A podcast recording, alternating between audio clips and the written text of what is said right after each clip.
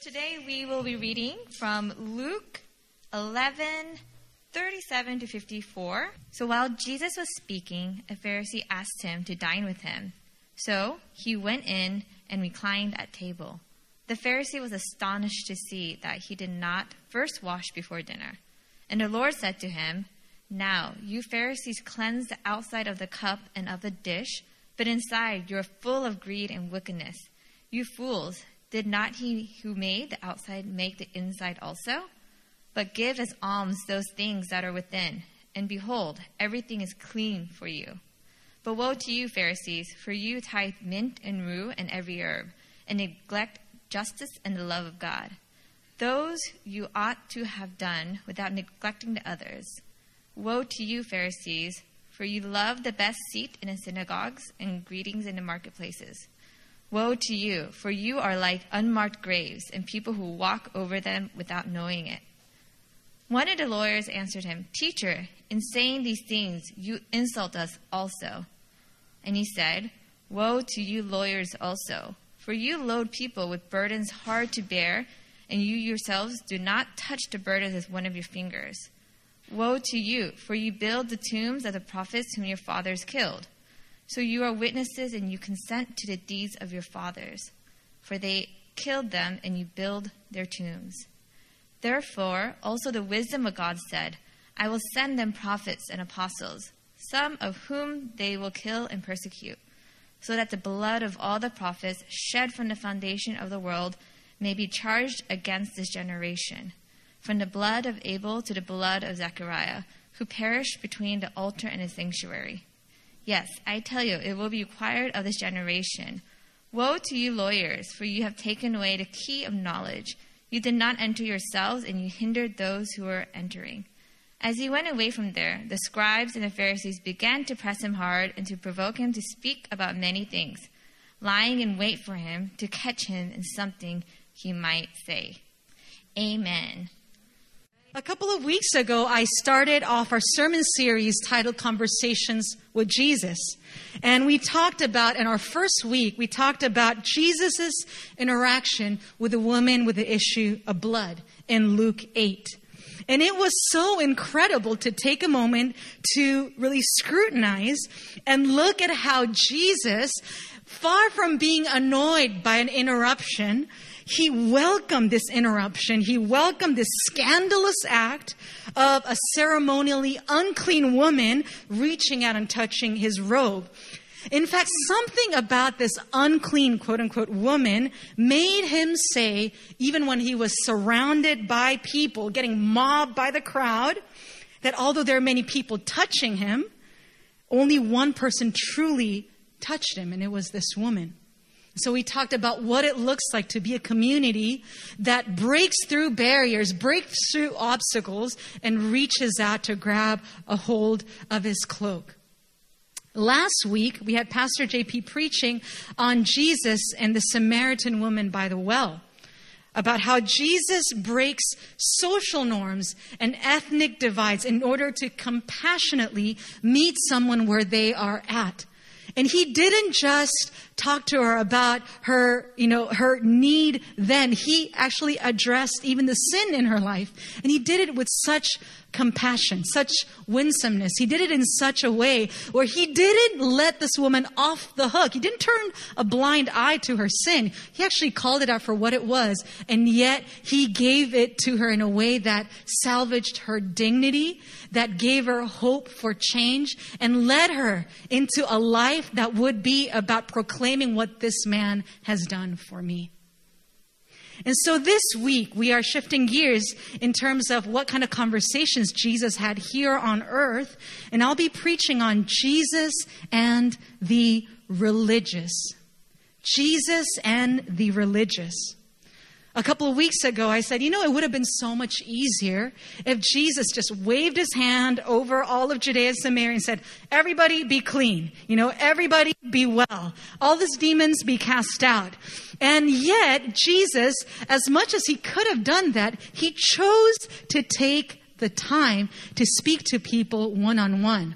I don't know about you guys, but if I knew that my ministry had to be confined to three years, I'm 30, you know, imagine I'm 30 and I'm, i know that until 33, I have three years. I'm not 30, by the way. You looked at me like she's, she's lying. Okay. I'm not 30. Imagine I'm 30 and, um, I knew that I had three years to make a dent. I had three years to minister. I had three years to heal and cast out demons. I had three years to preach the gospel. If I had three years, I probably would have come up with a quote unquote better, more efficient plan to spend my time here. It's limited. Every day counts. And so every day I'm going to preach to masses. Every day I'm going to heal as many people as I can. I'll probably come up with a plan in order to maximize my time. And yet Jesus didn't seem to be in a rush when he was here. He knew that every person that he needed to talk to was a divine appointment, that every word that was exchanged, it wasn't a waste of time that it was necessary to have all these one on ones. It was necessary to have these moments of sitting down with people, dining with them, hearing their, their, their lives, hearing their stories, and being able to speak into that in such a compassionate way. Now, when we see Jesus' interactions all through the Gospels with religious people, it's so interesting how Jesus interacts with religious people. And I would say, out of all the different interactions that I see throughout the Gospels, this is probably what resonates with me personally the most. How he approaches religious people. I probably resonate most profoundly with the Pharisees, the teachers, the scribes, because growing up, I was a straight laced, goody two shoes, teacher's pet, kind of person growing up.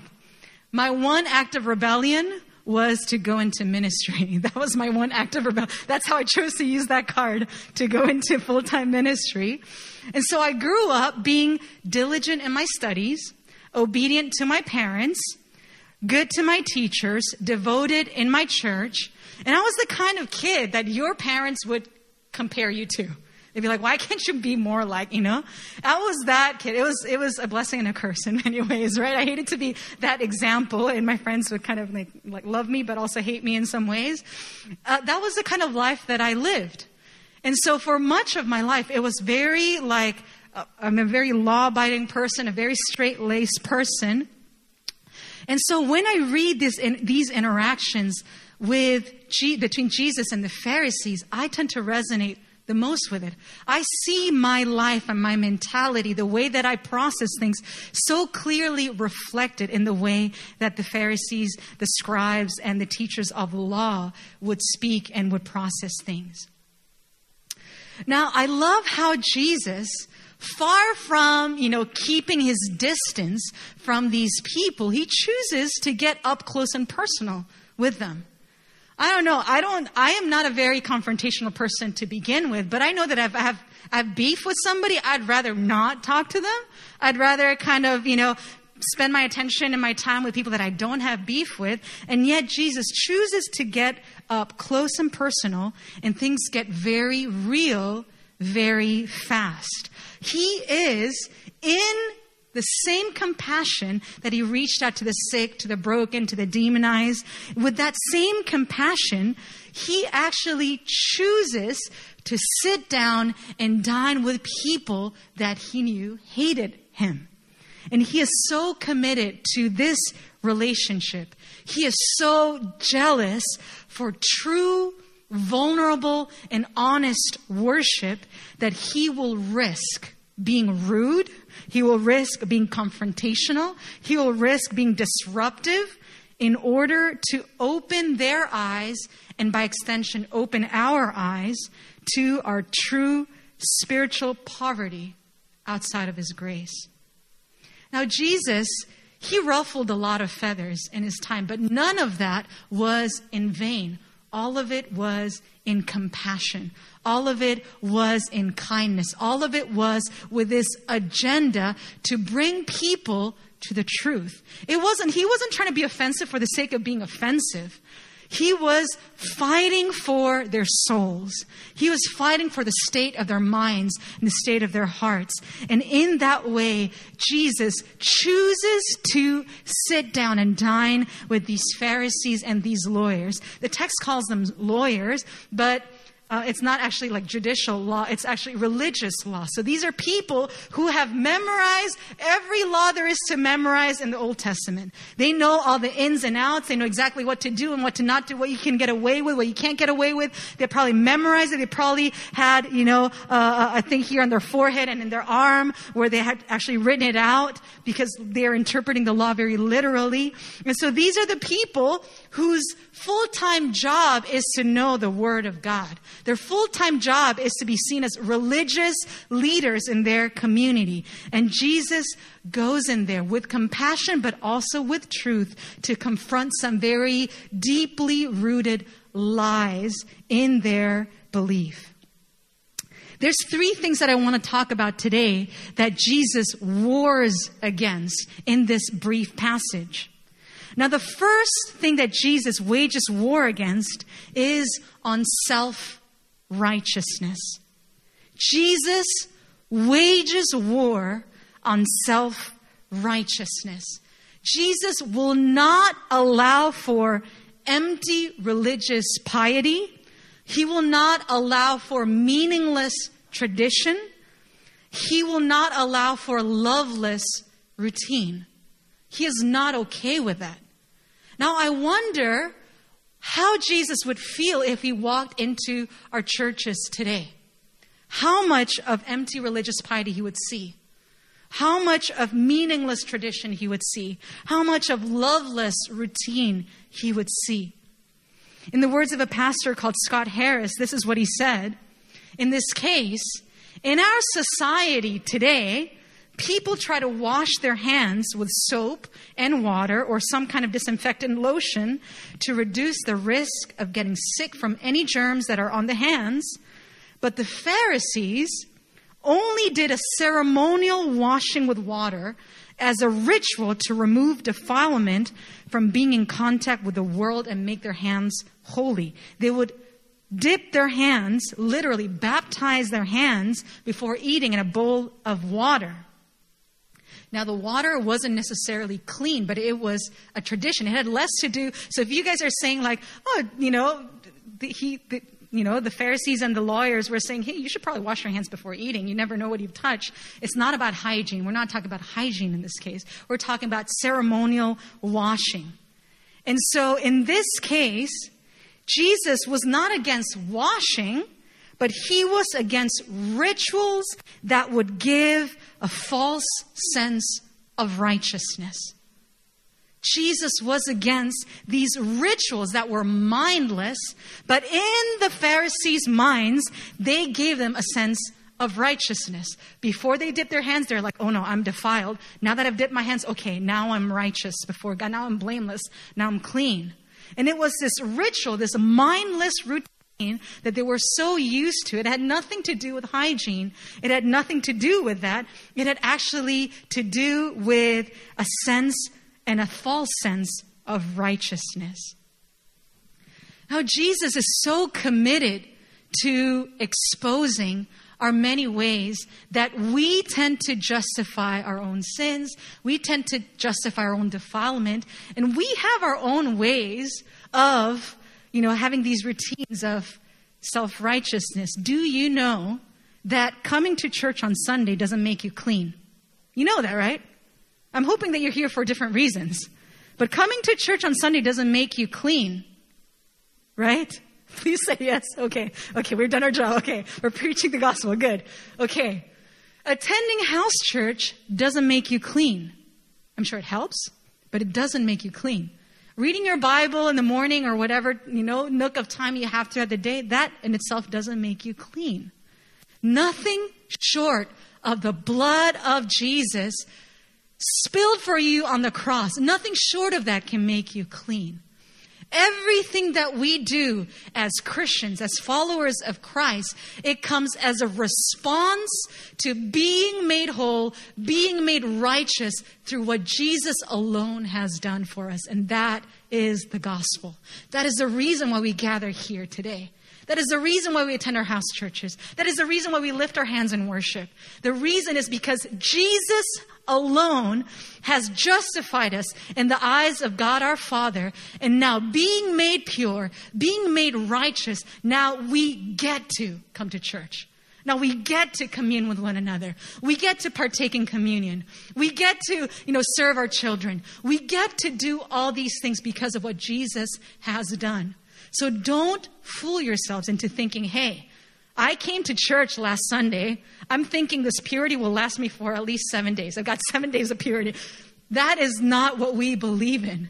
Just because you open up your, your Bible, you know, you could memorize entire Bible if you wanted, but if Jesus hasn't done a redemptive work in your heart, you are just as sinful, just as unclean, just as unrighteous as you were before you did that. You could attend every Sunday without ever missing a Sunday your entire life for 80 years. You could do that and you would be just as sinful, just as defiled, just as unrighteous before the eyes of God if Jesus doesn't do supernatural redemptive work in your heart. That is the power of the gospel. It is coming before the Lord, knowing that I have no way to save myself.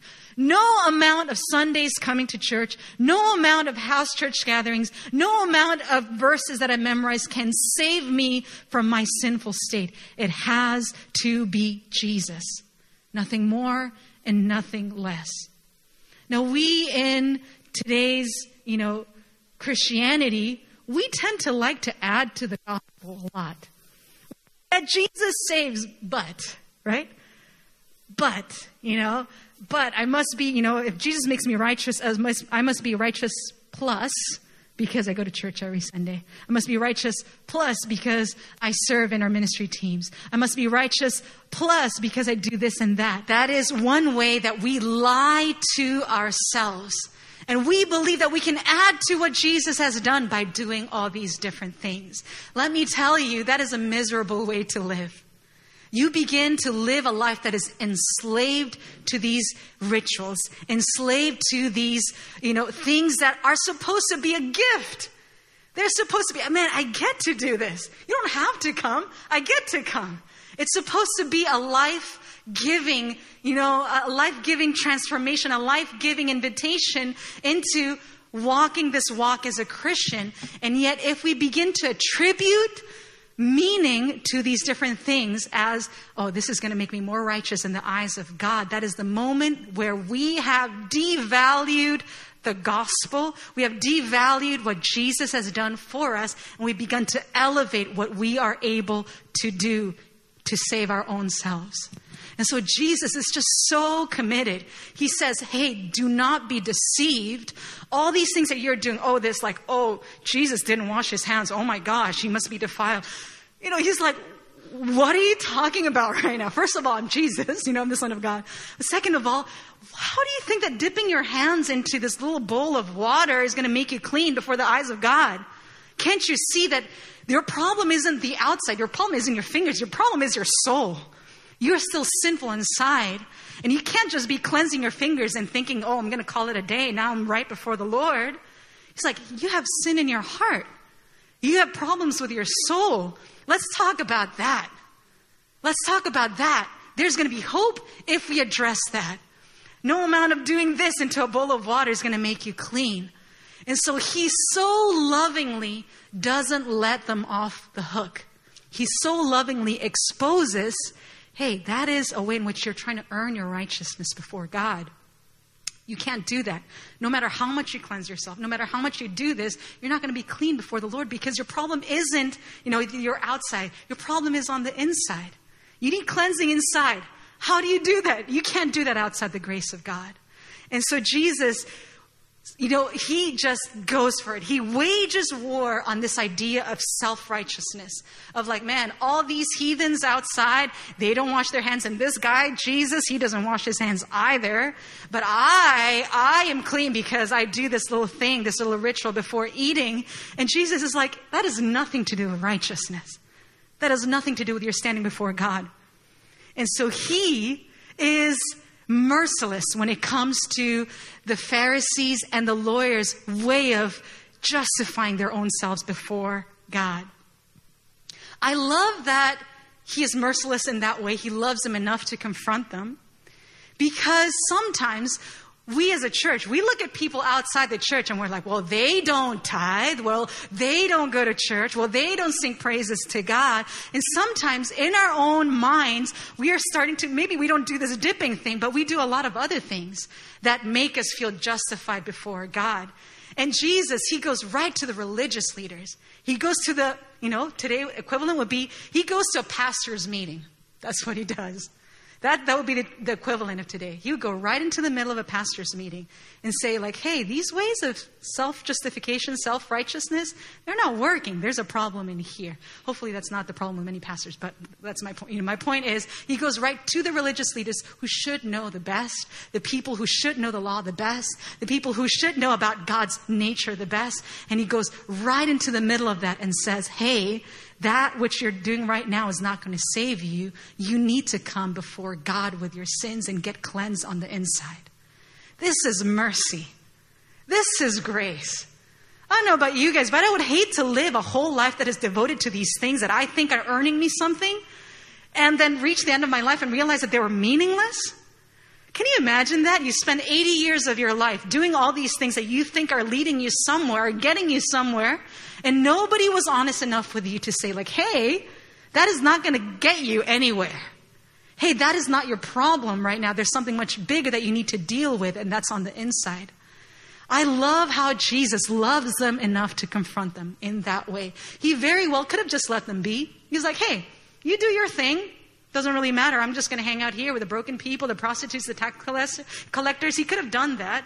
And yet, in his loving kindness, he chooses to take time to sit with them, to dine with them, to bring to the surface those things that they're so blind to. And he addresses that and confronts it in love and in truth. You know how in our house churches we're studying the seven letters in the book of Revelation? It's not the seven letters to pagans, right? It's it's to churches, it's to Christians. Jesus takes the time to address not those out there who don't know God, he addresses people who know God, who know his word. And he, in loving kindness, he says, Hey, these things I really admire about what you are doing, but these things you need to repent of. And that is God's mercy on his church. That is God's mercy on Christians. That is God's mercy on his people. He calls people out in order to bring forth repentance and a turning back to Him. And that is what He does with the Pharisees and teachers of the law as well. The second thing that Jesus wages war against is He wages war on self importance. He starts out with self righteousness and then He goes after self importance. Now, when there is an underlying sense of self righteousness, you end up with an underlying sense of self importance. Because if self righteousness means through my own means and through my own efforts I am clean and righteous, then self importance means through my own means and through my own efforts I am cleaner and I'm more righteous than you. That is self importance. One more time. Righteousness means I'm clean because of what I've done. Self importance means I'm cleaner than you. I'm more righteous than you because of what I've done. Now, if you think you are immune to self importance, let me ask you this question Have you ever listened to a sermon when you're like, oh my gosh, so and so needs to hear the sermon? right? Right? Oh my gosh, my spouse needs to hear this sermon. Oh my gosh, my roommate needs to hear this sermon. You know what I mean? That is self-importance, you know? That is when you listen to something instead of, oh my gosh, this is so convicting. I need to repent. I need to change. You're like worried about someone else, you know? You're worried about this person really needs to change. I need to change, but they really need to change, you know? That is self-importance. It's that insidious thought in your mind that you're better off than someone else in some imaginary scale because of your righteousness. And if only they'd change, if only they'd listen to the sermon, if only they'd believe in God better, if only they'd repent, the world would be a better place. That is self importance. Now, this was obviously the case for the Pharisees and the lawyers, and it's often the case for us as well. These Pharisees and lawyers, they had mentally calculated their standing before God in terms of righteousness, and that gave them an inflated sense of self importance. We see in the text that although these religious teachers of the law would pay lip service to the idea of humility and service and true devotion to God, their actions betrayed their true thoughts. Because when it came time to be honored, they were first in line. When it came time to be, you know, respected and admired, they were first in line. They all too easily gravitated towards the places of greatest honor. They all too easily expected people's esteem and respect. They naturally looked down on others while propping themselves up in a self serving religious system. They make the rules, and they're the ones who benefit the most. They loved playing this, you know, humility shtick, right? Where they made sure everybody knew that they were fasting. You know, they're like, oh, oh no, I'm just, you know, I'm just a little hungry. Why, why? Oh, oh just, I'm just fasting. I just love the Lord so much, and it's just so hard, you know? Or like, oh, you know, I'm gonna, I'm gonna tithe this little herb and this mint and cumin and you know whatever. And, and they're like, oh, I just want to make sure, you know, that everything I have, even, even the slightest little grain and powder, like I'm tithing. They were just so so taken over by this idea of I need to make sure that everybody knows just how religious I am, just how good of a follower of the law I am. They were, they, they had, you know, designed their entire lives to be something that broadcasts just how righteous they are before God. They need to make sure that everybody knew how much of the Torah they knew. They need to make sure that everybody knew how much they sacrificed and how much they fasted and how fastidiously they tithed. And in fact, this is why Jesus addresses this. These teachers of the law, they took the commandments of God and they said, well, okay, you know, this, the commandments of the law, what's written here, what's explicitly asked for, you know, this is for the general public, but I'm going to go above and beyond. I'm actually going to make rules of my own and I'm going to start tithing things that aren't required to be tithed. I'm going to start doing things that aren't actually required by this. And in this way, I'm going to, you know, it's like you can be righteous before God. I'm going to make myself another tier. I'm going to give myself a, a, a, couple more, you know, rungs in the ladder to be more righteous than everybody else. And so by that, everybody's kind of like a little less righteous than I am. And they feel that sense of self importance. You know, life will test your character through trials, through conflict, through difficult situations that require the wisdom of God, through struggles that will bring you to the end of your rope, but nothing, and I mean nothing, will test your character like success. Nothing will test your character like success. Because it's very easy to see your need for God. It's very easy to see your need for grace when you're down in the dumps right? When your life is a mess, when things are imploding, when things are outside of your control. It's very hard to deny. You know, you just look around and you're like, oh my gosh, I need God. Oh my gosh. But what happens when people start patting you in the back? What happens when you get that promotion? What happens when you start going up that ladder? What happens when people begin to acknowledge and validate your achievements? What happens when people want to be like you or want to be around you? What happens when popularity and favor comes your way? Are you able to see your need for God then? That is a test of character. That is a test of how much you believe in the gospel. When you're successful, when you feel like you are achieving better than other people in some imaginary scale, that is when you actually know what your faith is made of. So, self importance, it is something that is so subtle that creeps into our mentality.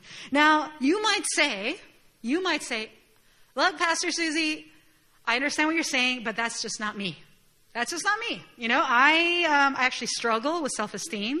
I actually struggle with self hatred and self condemnation. I have a hard time loving myself. I have a hard time being confident in who I am. So that's just not me. I'm glad that this applies to other people, but this sense of self importance just doesn't apply to me. But did you know there is a certain pride and self importance in self condemnation too. It is, it looks like, reading this book that says, hey, you're made in the image of God. Hey, what Jesus has done for you, it really can't compare to any of the achievements you've made in life. God cares for you. He knows you by name. He knows even the number of hairs on your head. It's reading this book and saying, well, I don't know if I believe this. You know? I am going to actually let my opinion or my perspective or my feelings or my experience dictate what I hold to be true. So I have the final word in the end. This thing can tell me all at once, but uh, if I'm unlovable, then that is the truth. That supersedes how true this is. Uh, I have the final word. I hold the ultimate truth. God, you are wrong, and I am right. So, even in self hatred, even in self condemnation, even in lack of self esteem, there's actually a hidden pride there too. Although it doesn't look like it, and it's very hard to pinpoint, pride is there. Pride is there as well. So, we are all susceptible to self importance. It's not a certain kind of person, it's actually all of us. All of us. Whether it manifests as like, hey, I am the bomb, everybody should admire me, or like, oh, I, I, just hope nobody notices me today and I hate myself and I wish I were different, I wish I was like that person. Those are all forms of self importance. It doesn't matter how they manifest, it is still the same root. And Jesus wages war against that. In the case of the Pharisees, it was loving the attention of men, loving the attention of people. Everywhere I walked, they were like, ah, yeah, 목사님. Oh, yeah, 안녕하세요. Oh, 잘 계셨, you know? It was kind of like that thing, and they just loved it. You know? They just loved walking into places and getting so much honor from people. They began to live for that. And Jesus was pinpointing that sense of self importance. Jesus wages war against that. He says, first of all, you're not righteous before God just by doing your little traditions. And second, you're looking down on everybody else. You think you're somehow, you know, above and, you know, in a different level from everybody else. And that is a lie. So Jesus wages war on self righteousness, he wages war on self importance, and lastly, Jesus wages war on self deception. Because as much as Jesus confronted them, I believe the Pharisees and lawyers, they actually believed that they were righteous. They actually had convinced themselves that I am righteous before God because this is what I do. And I'm actually better off than other people because this is what I do. And they had actually begun to believe this lie that they are better off and they don't need the grace of God. Self righteousness and self importance eventually will lead you to self deception because there is a blindness to your blindness. Does that make sense? There's a blindness to your blindness. You begin to believe what is not true. Bl- physically blind people weren't the only ones that Jesus was trying to heal from blindness. These religious elites, just as much as a blind man crying out, Jesus, son of David, have mercy on me, I want to see, just as much as they were blind, Jesus was meeting with these religious elites and these religious leaders and saying, Hey, you're just as blind as that guy. You actually need just as much healing as they do. These religious elites were blind to the fact that they were blind. It wasn't a physical blindness, but it was a spiritual one. Now, you know, you don't find yourself in a place of spiritual blindness overnight. You don't find yourself in a place of sin overnight. You don't find yourself in a life of lies and, you know, of, of living away from God's will overnight. It's actually a progression.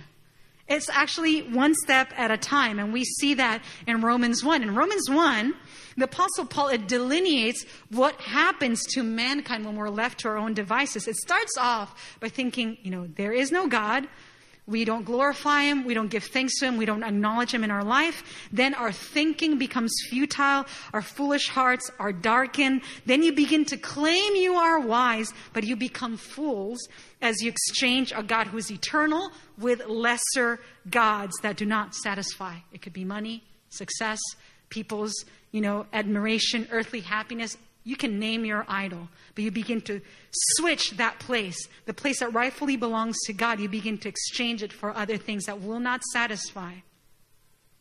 This is the progression. This is how you end up like a Pharisee. This is how you end up like a teacher of the law. You start by thinking, oh, I don't need God. You begin to not acknowledge Him. Then your mind and your heart becomes darkened and your thinking becomes futile. This is why in Romans 3, we see the Apostle Paul saying, What shall we conclude then? Are Jews any better? Not at all. We have already made the charge that Jews and Gentiles alike are all under sin. As it is written, there is not one righteous. There's not one, doesn't matter how much of the Torah you've memorized, there is not one righteous. Doesn't matter how much of your income you give, there is not one righteous. Doesn't matter how much you serve, doesn't matter how much you give, doesn't matter how much you sacrifice, there is not one righteous, not even one. That is the diagnosis of humankind. There's not one righteous. But here's the grace of God. You know how that sentence ends? It says, There is not one righteous, not even one. And then it says, All have sinned and fall short of the glory of God. All. Not just some, all. All have fallen, all have sinned and fall short of the glory of God. But it ends with, uh, For all have sinned and fall short of the glory of God and are justified freely by his grace through the redemption that came by Christ Jesus. You and I here today, the only thing that makes us righteous is what Jesus has done for us on the cross. Doesn't matter that my title is pastor. I am, without God's grace in my life, I am the worst of sinners. That's what Apostle Paul says. I am the worst of sinners. I'm worse than all of you guys. I am the sinner of sinners without the grace of God in my life. If Jesus hadn't done what he did, I'll be no better off than anybody else. Doesn't matter what kind of label I slap on myself, doesn't matter what kind of righteous acts I do, I am just as lost. I'm just as broken. I'm just as dead than anybody else. Doesn't matter if I go around this title pastor in my life. That means nothing outside the grace of God. That is the gospel that Jesus came to preach.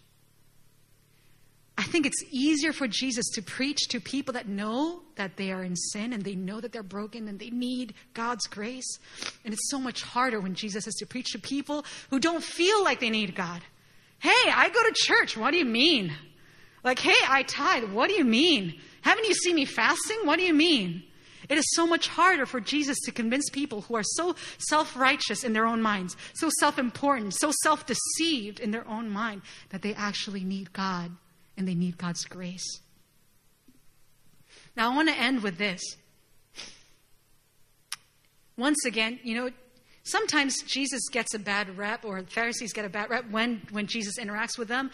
It's like Jesus is so nice to people, and then when it comes to Pharisees, like, woe to you, and woe to you, and woe, and woe, and six woes, right? That, the whole passage was six different woes. It's like, whoa, Jesus, like, calm down. Like, you must really hate them. It's actually because he loves them. I want us to change our mindset. It's not that Jesus loved all these people and that he really hated these people. It's like Jesus is fighting for their souls. Jesus is lovingly confronting. Jesus is diagnosing their spiritual ailment that they are unwilling and unable to see.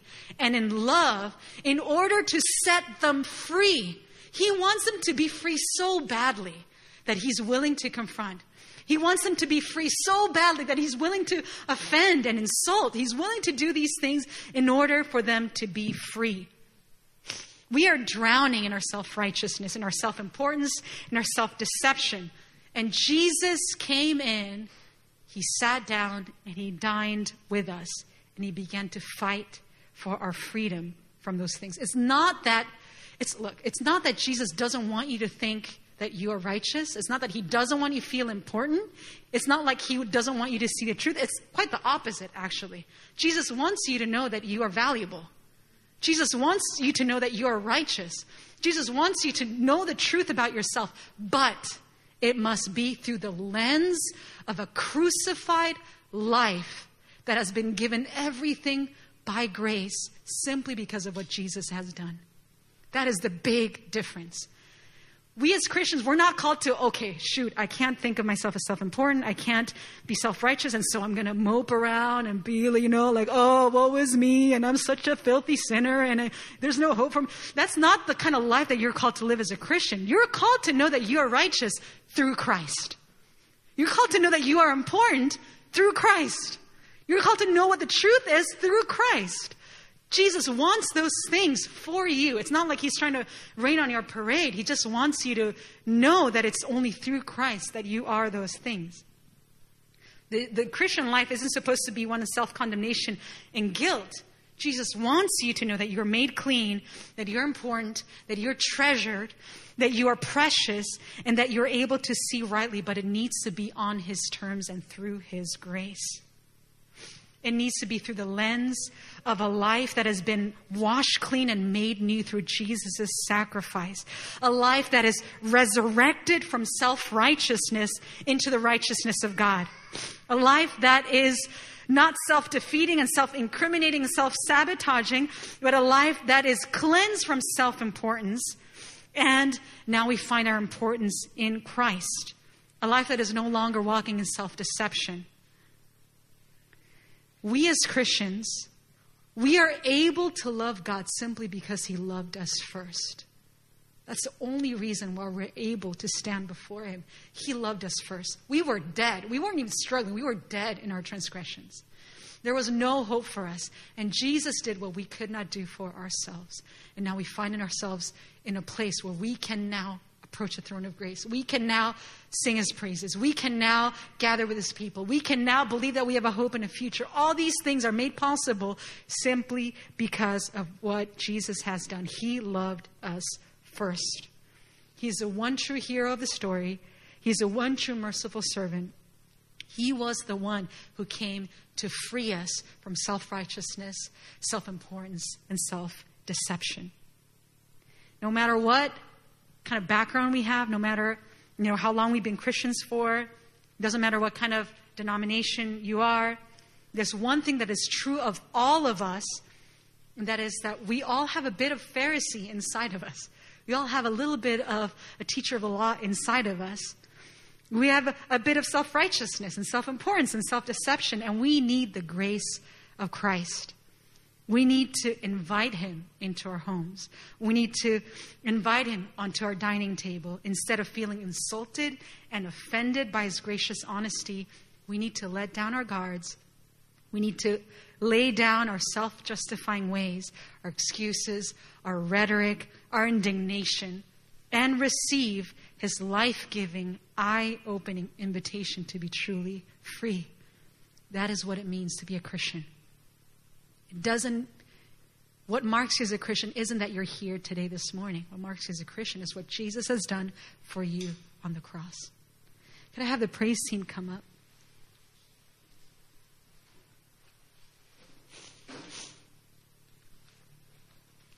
Now, whether whether you feel like you would identify yourself as a religious leader, as a Pharisee or a lawyer, or you identify more with the tax collector or the prostitute or, you know, whatever other character Jesus interacted with. It is still true of every person that he talked to, and that was they needed Jesus. They needed his grace. They needed his truth. They were lost and hopeless without him. None of these people earned their righteousness before. And so I want us to take a moment. I want to ask us just simply to close our eyes. Just close our eyes for just a few minutes. And I want us to dialogue with the Holy Spirit. I want us to ask the question Jesus, is this me? Jesus, is this me? This Pharisee, this lawyer, is this me? Are you putting your finger on something that you see in me that needs forgiveness, that needs repentance, that needs cleansing, that cannot come any other way than through your grace? Is this me? Do I react in defensiveness? Do I react in self justification? Do I see others as less important or less holy than me?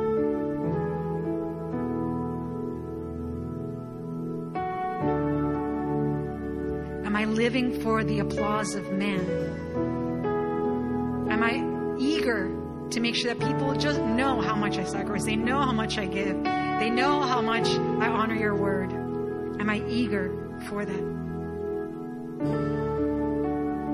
Are there parts of my heart that need your grace today?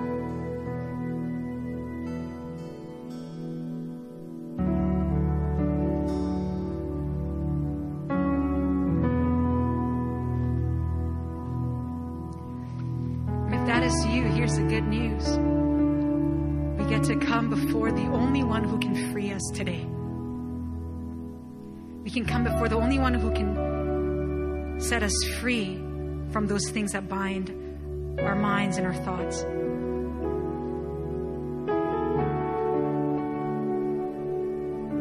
We can come before the only one who had every right. He had every right to exert his self righteousness, he can exert his importance. And yet he chose to live the life of a servant. He chose to be a servant of all. He chose to lay down his very own life for people who did not deserve it, did not earn it.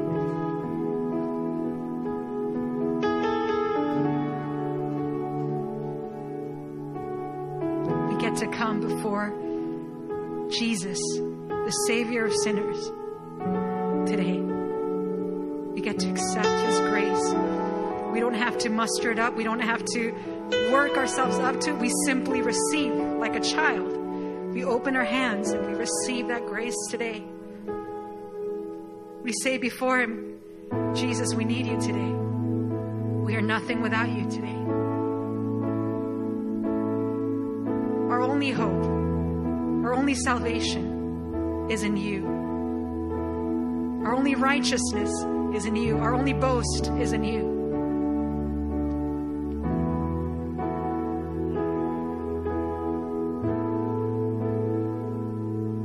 Everything that we have in our life is thanks to you.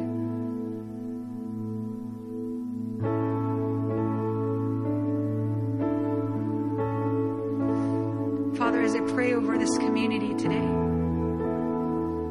I ask God that yes, we be known to be a people who are passionate. We know as a people who honor your presence, we be known as all these different things.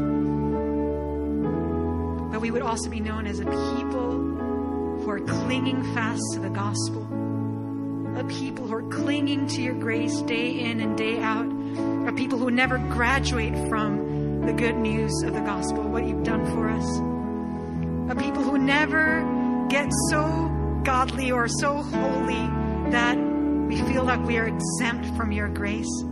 That somebody else needs it, but not me. We'll be known as a people who live in your grace, a people whose thoughts and perspective have been transformed through your grace, a people whose hearts have been opened because of your grace, a people whose lives live out your gospel because of your grace. May that be the kind of church that you're building here today. May that be the kind of people that you're gathering here today. A people who love you because you loved us first.